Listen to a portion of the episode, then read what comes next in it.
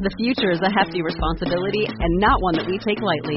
But then, taking things lightly has never been what Hefty is about. That's why we've created the Hefty Renew program that turns hard to recycle plastics into valuable resources like park benches and building materials. To participate, simply fill up an orange Hefty Renew bag with accepted items, tie it up, and drop it in with your regular recycling. That's it. It's that easy. It's time to rethink recycling with Renew. Particular valued resources may vary by geography. More info available at heftyrenew.com. Welcome to another episode of the Dose of Leadership podcast, the show that brings you inspiring and educational interviews with today's most relevant and motivating leaders. Each episode is dedicated to highlight real life leadership and influence experts who dedicate their lives to the pursuit of the truth, common sense, and courageous leadership. And now, here's your host, Richard Rierson. Hey, welcome to the show. So happy you're tuning in to Dose of Leadership. Great conversation today. I love talking with CEOs. I get a lot of insight and a lot of validation around the leadership concepts we talk about here on Dose of Leadership. And today we have a great CEO, Greg Knowles. He's the founder, president, and CEO of ATI Electrical Supply. He began his career doing internships with electrical distributors. Uh, meanwhile, he was getting his degree in industrial distribution from Texas A&M, and he graduated there in 1990. And after he graduated, he went to work for two manufacturers where he focused on increasing his product knowledge and basically the overall understanding of how manufacturers go to market through distribution. And then he got a job as a commissioned salesperson, then worked his way in executive management with two different electrical, electrical distributors for 10 years. And then he just, typical entrepreneurial story, got frustrated with kind of the leadership style, the management style he was surrounded with. And he said, you know what? With all this experience, I feel like I could do a better job on my own. And he took the leap. And I love those stories too, where someone actually has the courage to take the leap, to try it on their own. And he's been doing that since 2004. And we have a really great conversation here. Again, it hits all the high points that we've talked about on this show for eight years. And that's why it's so fun to talk with actual leaders who are out there making it happen in their own businesses. And some of the things we talk about here are, are confidence, internal confidence with yourself, confidence in the people that you surround yourself with and the people that you hire. We talk about hiring the right people, how he does that, which I think is critical for everybody to know. I mean, how do you find the right people and what are some of the tactics and techniques he uses to hire the right people? Obviously, adversity and tenacity comes up in almost every single one of these conversations, and, and we certainly talk about that here, how you just can't give up. We talk about composure, how to stay composed, uh, even when things aren't going well and things are very stressful. You know, he he calls himself a paranoid optimist, and I love that kind of phrase because it's like walking that fine line, particularly when things are stressful, right? Of being the realist and being uh, living in that faith world as well. So it's it's having one foot in the reality side and one foot in the faith side, knowing as a leader you're going to get things done, or we're going to see this through. I don't know how it's going to end up positive, but I just know in my heart it's going to have a positive outcome. I think that's what leaders do. Great leaders do that. It talks about intuition, gut feel, uh, decentralized decision making, and personal reflection, particularly taking care of yourself, slowing down, meditation, all those kind of things, taking care of yourself. Those are the things we talk about in this conversation. Again, you, you probably don't even know who Greg Knowles is, but I really love these conversations. We're talking to another CEO who's just one of those people behind the scenes, making it happen, making a difference, making the place better than he found it. And it was just a, a fantastic conversation. I really think you're going to enjoy it. This show is brought to you by Equity Bank, my sponsor for this episode. I've been, Equity Bank's been with me for over two years now, and it's an honor to have them as a sponsor on some of these episodes. I love Equity Bank because it's a team that knows what it takes to start and grow a business. It's been exciting to watch them grow here in the Midwest into one of the fastest growing banks in the Midwest. They're listed on the NASDAQ exchange. They got locations all across Kansas, Oklahoma, Missouri, Arkansas, and they're expanding. And clearly, this team at Equity Bank knows how to lead for growth. So, if it feels like your current bank is more of a follower than a leader, and you want to work with a bank that really understands your needs, what it means to be a leader, what it means to be an entrepreneur, check out Equity Bank. Go to equitybank.com to learn more. Thanks for listening. Subscribe, rate, and review. Tell a friend, family member about this show. And let's join our conversation with Greg Knowles, the CEO of ATI Electrical Supply, here on Dose of Leadership. Well, Greg, it's an honor to have you on the show. Welcome to Dose of Leadership. Thank you. It's an honor to be here. Well, I, I always love talking with CEOs. I haven't talked with one for a while. And I'm curious about ATI Electrical Supply. Can you just give me a, a quick synopsis of, of what the company does? Sure. Uh, so we um, have a few different rev- revenue streams and a few different markets that we're involved with. Um, in Las Vegas, Nevada, which is where we kind of got our start, uh, we primarily deal with the switchgear market there. Um, we get involved with large commercial construction projects. Um, for example, the T-Mobile Arena. If anybody's been to Las Vegas yeah. Um, over the last few years, they know that they know the arena. So we did all the incoming switchgear for that. Um, we do um, the we did the incoming power for um, the Las Vegas Convention Center.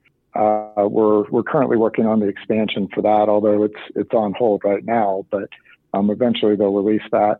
And probably the most exciting project we have in the switchgear arena is um, the Madison Square Garden Sphere oh, wow. in Las Vegas. Um, yeah, if you guys have, uh, if anybody's ever seen uh, pictures of that, it, it's it's pretty phenomenal. How, um, how does so one we're, get? We're how, working on that. How does one get started in that? I mean, I'm I'm always amazed by the type of businesses that are out there that I don't even know exist. I mean, how does one get started in being the provider of that? Sure. So um, I started my career with uh, Schneider Electric, which was back then called Square D, and um, they're they're the switchgear manufacturer that we now represent in Las Vegas. So that was my that was my upbringing. Um, we became a Square D distributor in uh, Las Vegas in 2008, and so um, with my knowledge of that business, uh, I, I just went after those types of projects and um, started hiring people that had expertise in those projects. And then uh, we just got a reputation for being really good at bidding and managing them. And so the contractors in town uh, like working with us because we um, have that kind of expertise. And so as these projects come up, um, we bid them and um, because of our knowledge of, of the products, we're able to see things on the specifications that um, give us a competitive advantage. And so we um, we use that to, to get the lowest number possible, and, and thankfully we were successful on those. So it's a it's a whole process, um, yeah. but it's uh, you know, it's a, years in the making. Yeah, well, I was going to say it's a specialization that I w- I wouldn't even think of even existed because I just, like you said, I don't have the knowledge yeah. for it. And so I just, I always find it fascinating. So how did that lead? How did that, what was kind of the mindset or the process to where you said, you know what, I'm going to start this business in 2004? Like what, what led to that? Mm-hmm. So I was a salesperson for several electrical distributors. Um, well, I guess going back, I was a salesperson for Schneider Electric and then Eaton. Um, and then I went over to the distribution side and was doing sales for them. And then I worked my way up to management to where I was a sales manager. And then I became vice president of sales for an electrical distributor. Um, and then I, you know, I guess it was, um, interestingly, I had some, some people that I worked with that, that I didn't think were very good leaders. and I was a little bit frustrated with, uh, with with how I was treated, you know, and thought, you know, hey, I could start a company and uh, and do this better. And I had several people that were my employees that came to me and said, if you start your own company, we'll come work for you. Wow. And so so I decided to take the leap and thought, you know, it's it's kind of now or never. If I'm going to do this, I might as well might as well go. So I, I convinced them to work for straight commission um, because at the time I didn't have any money to pay them as far as you know salaries, and so they came on board for some uh, pretty generous commissions and uh, just started growing from there. I love that. Uh, were you entrepreneurial before that, or was this kind of an awakening to your kind of untapped entrepreneurial? You know, I grew up the son of an accountant, right? So I was anything but entrepreneurial. um, because you know accountants um, are typically pretty conservative. So I, I grew up, you know, not taking a lot of risks. But as I started um, increasing my knowledge in, in the industry and um, and became more confident in my abilities, um, I decided that if I was half as successful a salesperson owning my own company as I was working for somebody else, then I could I, I would be just fine um, because I, I think I'd be able to manage my expenses better and um, and and just you know build a business uh, around the you know the revenue streams I know I could bring in, and so I, I felt confident enough that the business plan was was going to be successful, and so I just took the lead. I love that. I love that that a major catalyst was you saw kind of from from an employee standpoint frustration on how not to do things and for some reason you saw in yourself the like I could do this better. I love how that's a catalyst. I'm curious as you kind of took the leap and before the parachute even opened, uh, any dealings or feelings of doubt, limiting beliefs that kind of said, "What am I doing? I'm crazy." Any kind of those moments mm-hmm. as you as you made the leap? Yeah, I think I have those every day. but they, um, I mean, of course, you know, at the time I had a, a four year old daughter and a one year old son. Wow. Um, and a and a wife that looked at me as like, "What are you doing to us?" and I said, "Trust me, honey, it'll all be fine." Right. I'm sure many many husbands have told their wives over the years. Yeah. But um, yeah, but I, you know, I just had a lot of confidence in myself. Yeah. Um, yeah. I had I had confidence that I could recruit good people. I had confidence that we would treat them right and that they would they would work hard, um, and that you know I knew enough about the industry that I I firmly believed that I could I could do it better. I love the um, well, and I've said this before in the show many times that I think that kind of defines when leaders that leaders they don't know how it's going to get done they just know it's going to get done that kind of internal confidence that's that has a faith factor to it, right? Like I don't know how I'm going to do this, I just know I'm going to do that.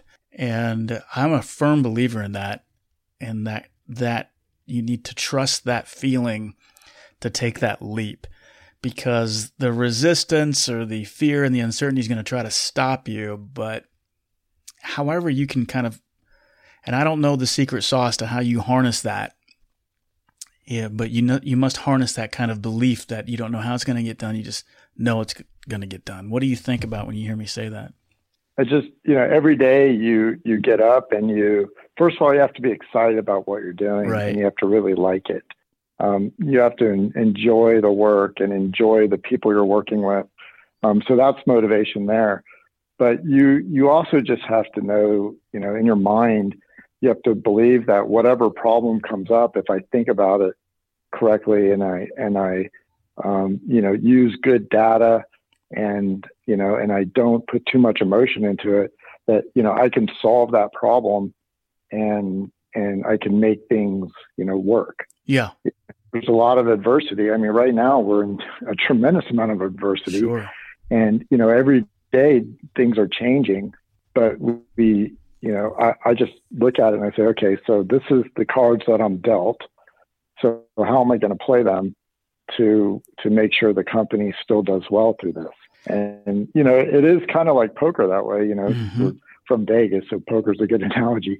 You know, you're sometimes you're dealt a seven and a two offsuit, and you have to think, okay, how do I play this to where you know I can still win?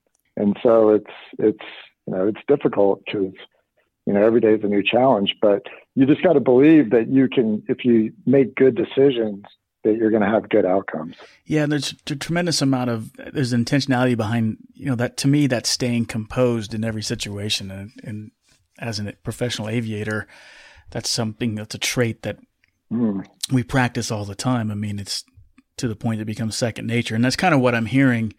It's like whatever you're dealt with whatever the situation is at the time it's it's just being fully present with what's happening and looking things almost stoically is like it is what it is. And I and you said something there about taking the emotion out of it. I certainly try to do that when I'm flying or faced with an unforeseen situation or circumstance. You just you deal with that present moment. It is what it is, and how can I best play this hand to get the most beneficial outcome? I, think that is the definition of staying composed and combined with tenacity, right? It's just this never, never quit, never giving yeah. up. Yeah, that's the thing. You you can never give up, and even if sometimes you you want to, yeah, um, you certainly don't let your employees know that. Yes, that you're that you're doubting everything and you're thinking, okay, things are things are not going to get better. I don't think I've ever had the thought that things aren't going to get better. I mean, I, being an eternal optimist is is a very um, um, good trait for a leader and an entrepreneur too. I mean, you, but I, I call it paranoid optimism now. you're optimistic, but you're always watching for what could possibly bring you down. You know, you you can't just be a complete optimist and ignore um, some of the things that that could harm the company. But but you but you always have to have that optimistic viewpoint and and believe firmly that you know things are going to get better. I mean, I, you, I don't think you'll ever see a, an entrepreneur and a leader that has a 10 year plan where it, it, goes negative over the years. right. It's always a straight it's up line. Over, that's know? right. Well, and it's so necessary so, too. I like what you said. I mean, it, the, what comes to mind, I remember I was reading something the other day and I was talking about, you know, the, the kind of famous yin and yang symbol, you know, the black and white kind of intertwined circle. You know what I'm talking about the yin, the yin and the yang, right? Where they kind of intersect, and that where that middle line mm-hmm. is, the middle line is kind of the that's that's the line that you always want to be uh, walking on, and right. you always want to be walking on it because with there, there's because the yin and the yang is one is this internal optimist, one is the internal pessimist, and you're walking that line in the middle. It's like that's the line that you you were talking about there. It's like I am riding the line here of this kind of chaotic situation with one foot planted in reality and one foot planted in this kind of eternal optimist or kind of crazy vision. Yeah. And I think, you know, you, mm-hmm. that's the, that's the only way to live. And, and too often we're getting one, one side or the other. Paranoid optimism is a good way to put yeah. it. You know, I mean, it's, it's, yeah. it's smart risk. You know, that's the other way I've, I've heard it kind of turned to that. Like you can't avoid there are people that try to do everything they can to avoid all kinds of risk possible and make perfect decisions. And we know that that's not a reality. So we live in a world of smart risk where at some point I'm going to have to pull the trigger with partial information. Like you cannot right. make the perfect decision, right? Yeah. We just invested quite a bit of money in a, in a new machine. And, uh, you know, I, I looked at it a thousand different ways and, you know, eventually I decided, okay, well, we just got to go for this. And, and, you know, you have a fallback plan. It's like, okay, if it doesn't work, I can, I can sell the machine, but you have to believe, you know, in the data that it's, that it's going to be the right decision, even though, you know, in the back of your mind, you're thinking, wow, it's now the time to spend this kind of money, you know, but you, you, if you're stagnant though, and you don't make those decisions, you know, I think number one, you, you miss opportunity. And I mm-hmm. think number two, your people start to think that you don't really believe hmm, that, mm, that you know things are going to get better.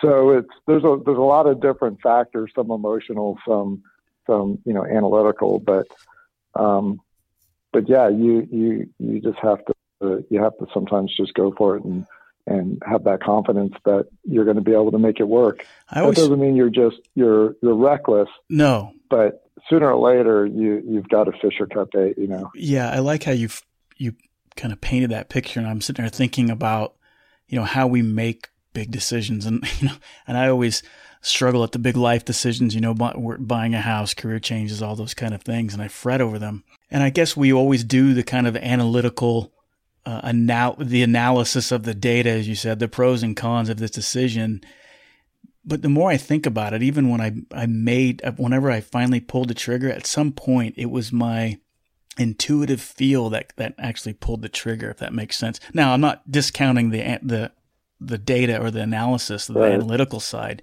I think the analytical side helps you get to that point, but at some point it really is just kind of your gut feel to, to finally pull that trigger, right? You were probably fretting and going over the note. Should I yeah. buy this? Should I, should I invest it? What? And, you know, doing data. But mm-hmm. at some point you just said, all right, I'm going to do it.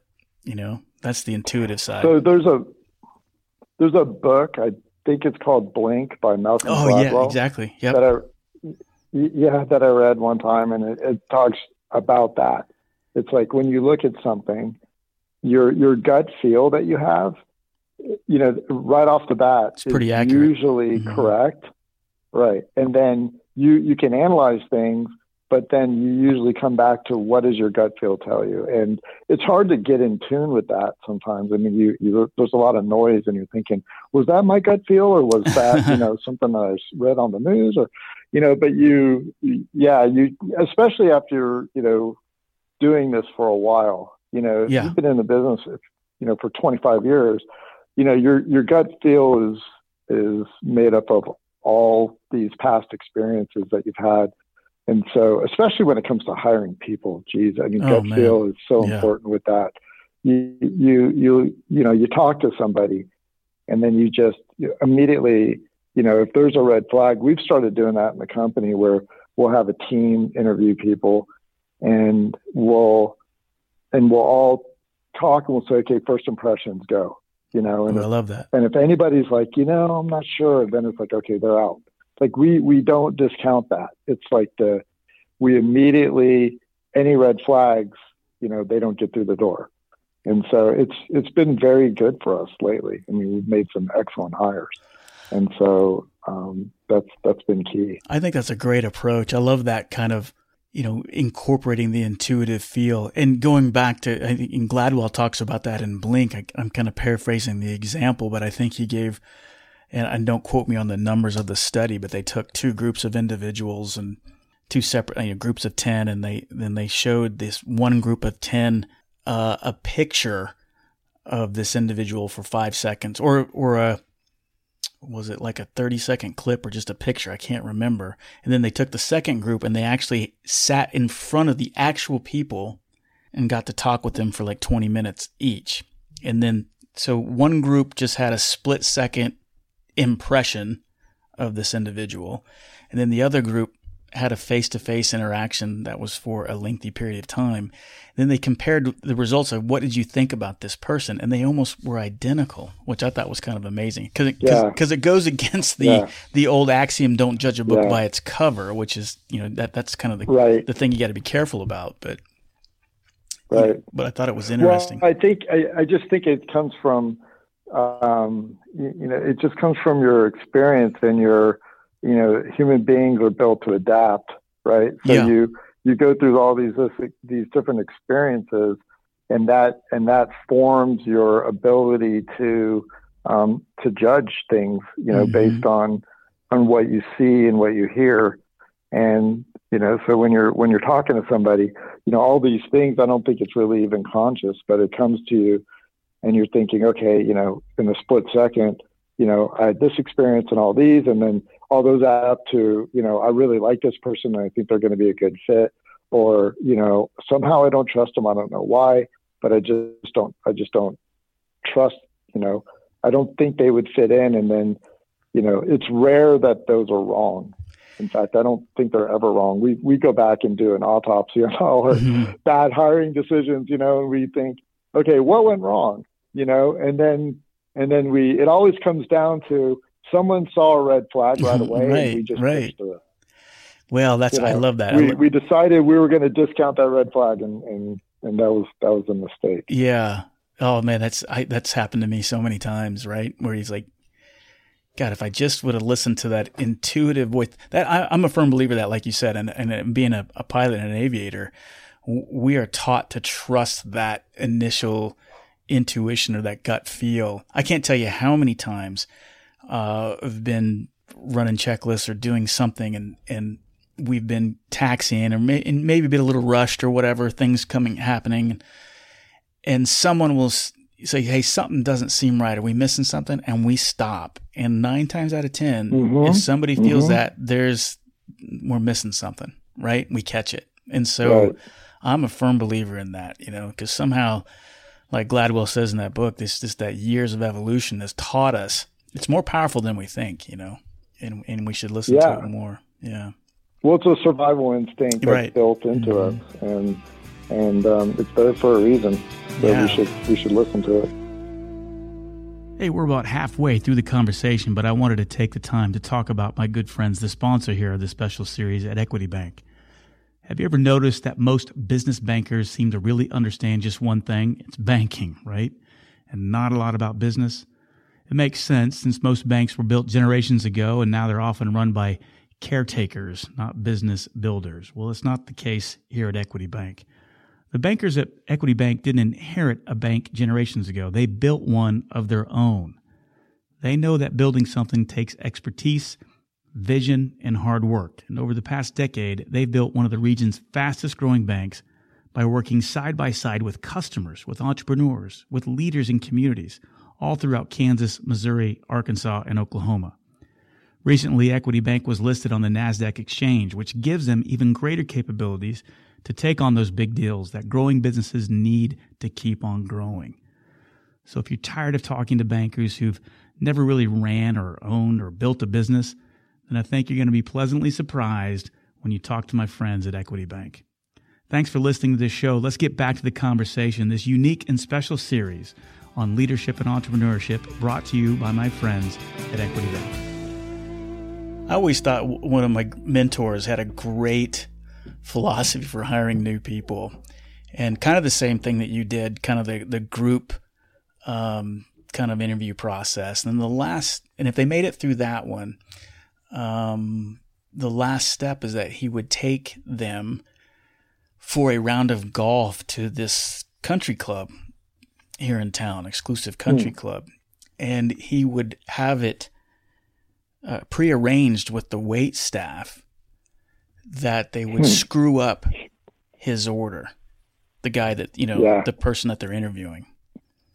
And, right. and then would watch their reaction to to the kind of bad right. customer service or the the order being jacked up or whatever. And then he would take exactly. him. Then he would yeah. take him for a round of golf and then see, you know, he always thought that was a big they character. Complain about it, or yeah, yeah, and then how they played the game too. Like, did they, you know, not really count all the strokes? You know what I mean? Use a hand wedge every now and then. And yeah, yeah, right. Yeah, no, true. Yeah, that's a trust thing, right? If you're gonna if you're gonna cheat in golf, then you're probably gonna cheat other places. Right. Yeah, so I don't know. Golf is so frustrating. I don't know that I'd use that one. Know. I'm not. I'm not good enough at golf to. So, yeah. But he, the, he, no, he swore though. by it though. He was like, you know, I, I would, I would, I could really see a, who a true person was after that afternoon, spending it with them, yeah. with the lunch and then with the golf. Well, character certainly matters. Oh, and, oh yeah, absolutely. You know, in, in in our organization, you know, we we have a one of our core core values is you know always do the right thing. You know, no matter how much it hurts. Yeah. And and we, you know, someone will get you know in more trouble if they ask me if it's the right thing to do than you know than just doing it because if I was like, if you're asking me if this is the right thing to do, that means you're questioning you know, mm-hmm. you know what the right thing to do is. We've talked about it. So why why are you asking me? You know, yeah. you should just do it. Like, oh well, the vendor shipped us eleven things and we only ordered ten, but they only billed us for ten. I'm like, well, what are you going to do? I don't know. What should we do? It's like, oh, come on, you know what to do. You're going to call the vendor. You're going to tell them you shipped one extra, and you're going to give them a purchase order for it, or you're going to send it back. I mean, there's no question about that. So the the character part of it is huge. I think that's one of the biggest things you know, in business is that you, you know you you need to surround yourself with people that you know have great character and that you yeah. can trust. Well, I appreciate how you. I, I've, I've I try to do that myself when I've been in leadership roles and when I've I've cherished those leaders that did exactly what you just said, where I had a little bit of doubt and I didn't know, and then so I would I would go approach, you know, him and say, What am I supposed to do? And instead of them kind of answering it for me, they threw it back at me and said, What do you think? What's the right thing to do? Right. And I love, you know, taking the time to do that is huge.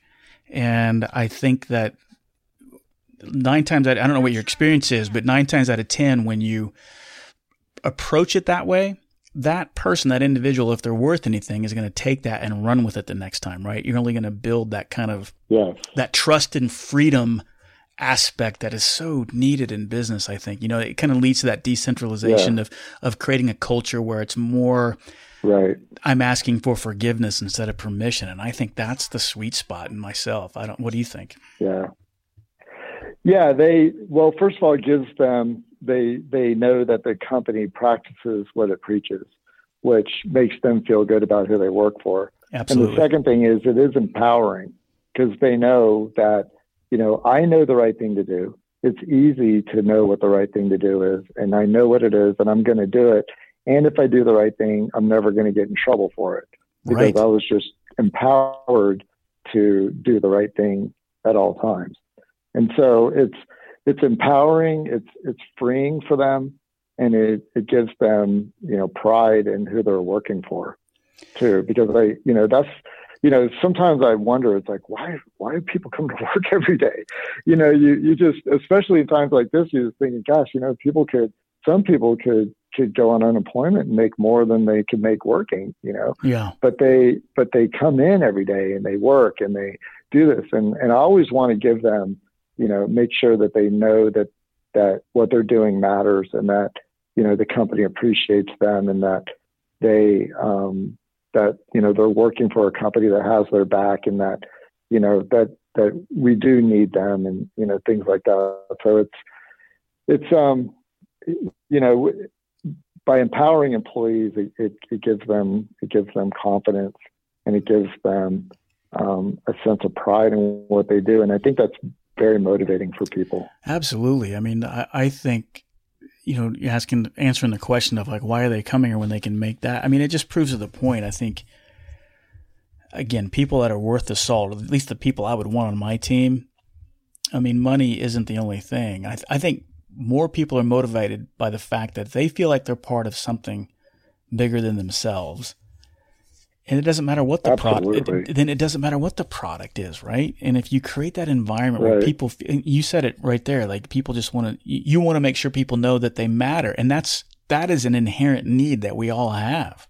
That, that, that we know, if I know that I'm put, put on this planet for something and I know that I'm here and that I matter, I mean, that makes life worth living, really. And I, I think we, Yeah. Yes. You know, And you think, you know, a long time ago when I was an intern at an electrical distributor, I had one of the um, best bosses I've ever had. His name's Mike Blanchard. Um, and he he said to the group, he goes, you know, it's important that we all treat each other with respect and that we all um, work together and, and and know that you matter because we spend more time at work than Yeah. we do at home. yeah, You know, waking hours anyway. You For know, I mean, you're work you're at work eight or nine hours. You know, you go home at five, you're in bed by ten. You know, ten or eleven. I mean, that's five hours at home and nine hours at work. I you know. So, so you so it's it's very very important because people spend the majority of their waking hours in life working, and that's got to count for something. You know, they it, it has to matter Absolutely. because at, at, in the end, if if what you did for all those years didn't account to anything, I mean, that's a depressing thought. yeah. So, Well, you, know, you, you I think it's super important that everybody knows that. Yeah. Well, it sounds like I mean I think that's part of the, the benefit of you starting the business on the on the path that you did, and you coming up and being that employee and seeing that it gives you that kind of I don't know, that perspective. You know what it's like to be them. That emotional quotient piece, that empathetic piece, that is so critical. I think to being a great leader and a great CEO. A lot of times, I you know people had that in their mind from the time they were in graduate school. It's like, I'm going to be a CEO someday. But you kind of went at it at a, at a more natural, organic path and said, you know, I can do this better. I want to make the place better than I found it. I can do this better than these guys that I worked for before. I think that puts you in an advantageous position as a leader. And I'm hearing it from you. I, I guess what I'm trying to say is I'm hearing all of that from you that you, you have a very mm-hmm. strong EQ or emotional quotient aspect to your leadership, which I think is needed, so needed and, and so lacking in so many aspects of business. So I, I just sense that from you. I mean, wh- how does that make you feel when I say that? Well, um, it it makes me feel really good because I I'm, you know, it's it's genuine, you know, and it's it's something that you know it, it's genuine, but it's but it is something that you have to work at. Yeah, Um, sure, you sure. know, you, you mentioned EQ is is is something that you have to be cognizant of every day. You know, you have to know, um, you know, how how your words affect people. You know, especially yeah. when you're the owner or the boss or the you know the leader. You know, you have to know how your words affect people, and that's you know that's I've learned I've learned lessons in that. You know, over the years where I've said things to people, and then somebody else has said, you know, that wasn't that wasn't you know very um, sympathetic of you to say say that, and then, and then I go back and I think, you know what, you're right. That was not the right thing to say, and then I call them up and I apologize and say, hey, I didn't mean to, you know, to, to make you feel that way, you know. But it's but it's something I've certainly strived for um, because you know people, you know, in the end, you know, every you know people are emotional beings and we all want to know, like we discussed, we all want to know that we um, that we matter, that we're doing what we're doing is makes a difference. And you know, at the end of all of this, if the people that worked for the company, you know, leave thinking, "Wow, I had a I had a great time there, and I made the difference in people's lives, and you know, and I I really helped create opportunities for other people, and I and I you know built people up." Then, I mean, that's that's about the best reward I could have. I agree, and I think I, I wish more leaders would would look at it that way. I think that's everything you just kind of summed up there is kind of the charge of reason reason why I started this show is to kind of highlight that aspect of leadership. But what's embedded in your answer there is just a tremendous amount of, and, and a, this is the point I want people to to hear and understand is the the importance of the intentionality behind all of that, and that we're all mm. capable of being better leaders. I think we, we put too much emphasis on the kind of larger than life charismatic genius aspect of leadership and I think that's a myth. I think you can you can actually be Yeah. Yeah, I think you can actually be a fairly mediocre flawed individual like we all are for the most part and mm-hmm. be a pretty effective mm-hmm. a pretty effective leader as long as you embrace what you talked about this this kind of humble teachable spirit where you're constantly trying to never come across as I, would have all the answers, but at, you know, coupled with this kind of intensity of will, this optimism, and and coupled with this humble, teachable spirit, I think it's an unstoppable force, and I think that's a much better leader than than kind of the cartoonish, charismatic genius that that we seem to w- think we want, but I don't think we really need right. that. I don't know. I just don't think we need that. No, I, I agree, and I've read I've read a lot of books a lot of different books on leadership. And, um, you know, you look at some of the companies, I think Ford was one of them, and, and there's several others, but where the, the leader kind of made it all about themselves. Yes. Um, and, and you can, companies can survive and even grow um, with a leader like that for a time. But what happens is eventually that leader either leaves or, or yep. you know, somehow it's not there anymore. And then the company just kind of implodes because right. people weren't really empowered to make good decisions and they weren't they weren't empowered to you know and they they didn't treat the company like it was their own they were doing things because of this you know they were following this one guy or one girl and then when once you know she's gone then then they have no reason to to you know work hard or do anything anymore and that's that's tragic yeah you know and that's that is that is not what i want you know, for the company. You know, I I would love it to where if I was not here, that the company would keep going and keep growing, um, just like as if I was here. Yes, that that would be that would be that would be amazing. Um, and I'm I try every day to build a company that is like that. That, I love, that yeah. is scalable, yeah, and and that would keep going. You know, you know whether I was here or not. Now, you know, I think it's really important. With that said, for the for the leader to provide provide vision, you know, for the company and to and to be there with the employees.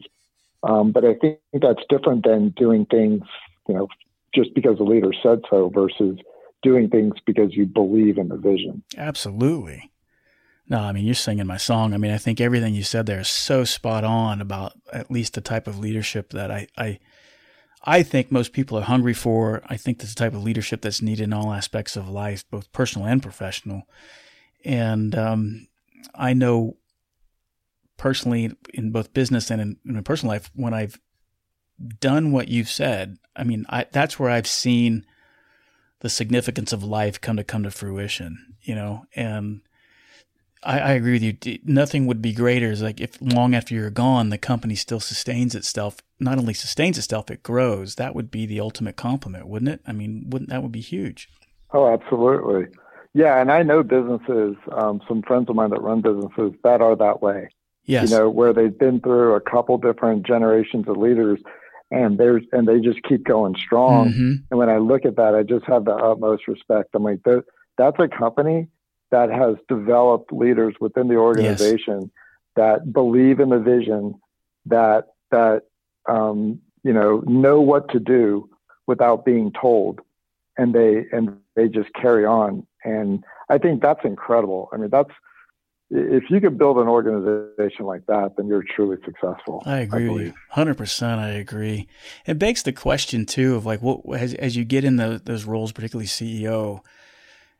Um, I know I've incorporated in my training and my thinking and even my coaching, and I've morphed into this over the last ten years. But I do think one of the primary roles when you get to that level that you're at, and assuming that you've done the work and you're and you're still doing the work of self awareness and self analysis and constant improvement. And that never that never yeah. stops until you assume room temperature every day. Every day, right? But that's the humble teachable, teachable spirit I'm talking about. But but as, as formed as um, tactical application on a day to day basis, I do think that communication of you said vision, and I'll even say you know the purpose of where we're going and why we're going this way has to be, and I use the word maniacal. I, I think that is a maniacal aspect of your business that never stops. And I and I think in what I've seen a lot of mm-hmm. CEOs do, they don't understand the importance of that. And I think there's I think that is mission critical number one is that maniacal communication yeah. of where we're taking this this organization. What are your thoughts? Yeah, it is. And um, it, it's complicated because you know the environment changes. Sure. And so you can lay out a vision for people, and then and then you know something happens, and then you know we get a pandemic, and then you're like, okay, what's our vision now? right. So you so you you know so you you but you always have to have a vision, and you always have to explain why you've changed. If if the vision is different, then you explain, okay, the reason why we're doing this is because of this and and things like that. So they know that it's just not on, a whim. That you put some purposeful thought into it, and that you and you communicate it to them. And so then they're like, okay, well that makes sense to me. Yes. You know, and then and then you know, so. Um, but yes, you have to be super passionate about the vision, and and you need to communicate why you have the vision, and you have to also communicate that it's achievable you know, you could say, "Oh, we're going to be, you know, we're going to be bigger than Apple in three years," and people are going to be like, "Oh, yeah, yeah, sure," right. and they're not going to buy into that because they know that you know they may think you're you're insane or that you're just making stuff up. But if you have a vision that is achievable and you explain how to get there, um, and then you're and then you're just passionate about it and you reinforce it with decisions every day yeah. that you make, um, then people people believe it, they buy into it, they work hard towards it, and then you celebrate your successes when you're there. Yeah. You know, um, we we try to have a meeting every year, um, either in Florida or in Las Vegas, or we were going to do uh, Bend, Oregon this year and do like a hiking out trip, but um, COVID changed those plans. Yeah. But we try to do that every year and just celebrate it. You know, we'll we'll talk about um, you know our BHAGs for the coming year and things like that. But a lot of it is just everybody getting together and having a good time yeah. and just celebrating it and having fun and supporting each other and you know and just and just being a family you know. And that's you know that's it's important to do that because like because you know when you get those victories i think you do need to celebrate them absolutely i think i think that kind of it, it makes it fun but um but yeah as far as being maniacal about the vision i mean that's that's you know that's that's key, and it's motivating for the employees. Absolutely, because they, you know, they they see your passion, and and that's infectious to them. I'm curious about your your personal habits. What are you doing for? What do you do personally to kind of maintain that edge and, and keep sharpening that stone as a as a human being? What do you do? that's an interesting question. So, um, over the years, I've been an avid reader of business books. Like I, I read just, I just read business books all the time. but over the last year, I've decided that I'm going to start um, reading more fiction, going out and, and spending more time um, hiking and paddleboarding and surfing and things like that, and then using that time to um, let what I already know uh, lead lead me to make decisions. Because I, I, I, found that you know, and, you know, and I, I, I highly recommend for new leaders, you know, that have been in the business, you know, less than twenty years or so, um, to really really study a lot. But then, you know, I've just personally found that after that time, I think it's very beneficial to let your mind rest and and let it solve problems that you've already taught it to solve. Yeah. And so I, have been doing a lot of that lately, and it's actually really been helpful because I, I do trust my instincts and I do trust, you know, my experiences. And so now I need to, I, I need to just, um, I've just been been relaxing. I've, I've been, you know, doing yoga partly for the relaxing of my mind, but but a lot of it is because um, I like tennis a lot, and my body's been breaking down. yeah, so because of the old been, age. Yeah, it's been super, super helpful yeah. with that. But um, you know, it, it, helps me do what I want to do. Um, but it, it's just a good time to just relax and, and let your mind clear, and just kind of use it, you know, for for good thinking time. You know, yeah. and just and just let your mind solve problems for you. You know, I read something recently that said, you know, during the middle of the day it's it's a good idea to take like a 15 minute walk mm-hmm. to where you don't think about anything. You don't take your phone. You just go for a walk for 15 minutes, and then during that downtime, your mind works on the problems. And when you get back to your office, you know you you have a fresh look at everything, and and you're able to solve things that you know were were you know giving you a lot of trouble before. And so I I try to practice that as well. I love that. I love that and that resonates with me. Uh, as I think back, i have been a voracious reader my whole life too, and and I would say over the last three, four years, as I've entered my fifties, I get great um, enjoyment out of, like you said, marinating on what I've already, I, I really already know. Does that, if that makes sense? and just taking that yeah, time to let it absolutely. soak and and taking the time to you know because you're right because some of those uh, particularly when you when you when you cut off, like you get rid of the device and you just, like you said, walking, you're doing something and you're just kind of in that present moment. It is kind of deafening and how, how noisy your brain is, you know? And you're right. Taking that time to kind of be present yeah. in the moment really gives you that opportunity to kind of soak it in. I like what you said there. I agree with you. I think that is critical. Yeah.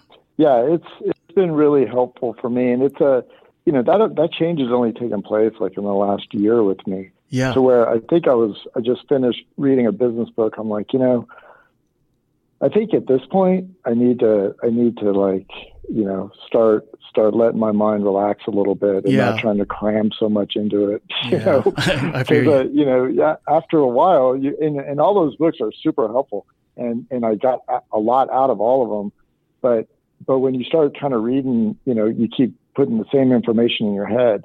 You know, eventually you just need to you just need to um, let your mind do what it knows how to do and and you know solve the problems you taught it to solve. Absolutely. Well, I tell you, Greg, this has been a really fun conversation. How can people learn more about you and the ATI Electrical Supply? I mean, how can people reach you? Uh, so I'm, you know, I'm on LinkedIn, of course. Um, we, you know, reach out and connect to me uh, through LinkedIn. Um, I I'm on that, you know, fairly often. I don't post that much, but um, but I do respond to messages on there quite a bit. Um, the company's website, atielectrical.com, has um, all the information about us and the products. Uh, we have some blogs on there. Um, I've written I've written a few of them. Um, and uh, yeah, that's that's mainly the, the, the best way to get in touch with right me. on. I'll have links to that on the post. I got to tell you, Greg, that you know tremendous value today, and that's why I love doing this show. I get to meet guys like you and and talk about things we're passionate about, and and uh, I certainly uh, thoroughly enjoyed this conversation, and I hope to stay in touch. Thanks for coming on the show. Great, I appreciate it very much. Thanks for having me, sir. Hey, thanks so much for tuning into the show. I hope you got some value out of this episode. If you did, please do me a huge favor. Tell somebody about this show. Tell your spouse, tell your kids, tell your coworkers. Let them know about the value that Dose Leadership brings to your world. Go to doseofleadership.com. You can learn more about my services. If you're looking for somebody to speak, teach, or coach about leadership, I'm your guy. I'm known for my ability to transform individuals and organizations, teaching them the concept of creating a culture of decentralized leadership. I do think that is the secret sauce to facing all the challenges that we face today. Thanks so much for tuning into the show. I look forward to the next time we're together, and until the meantime, make it a great one.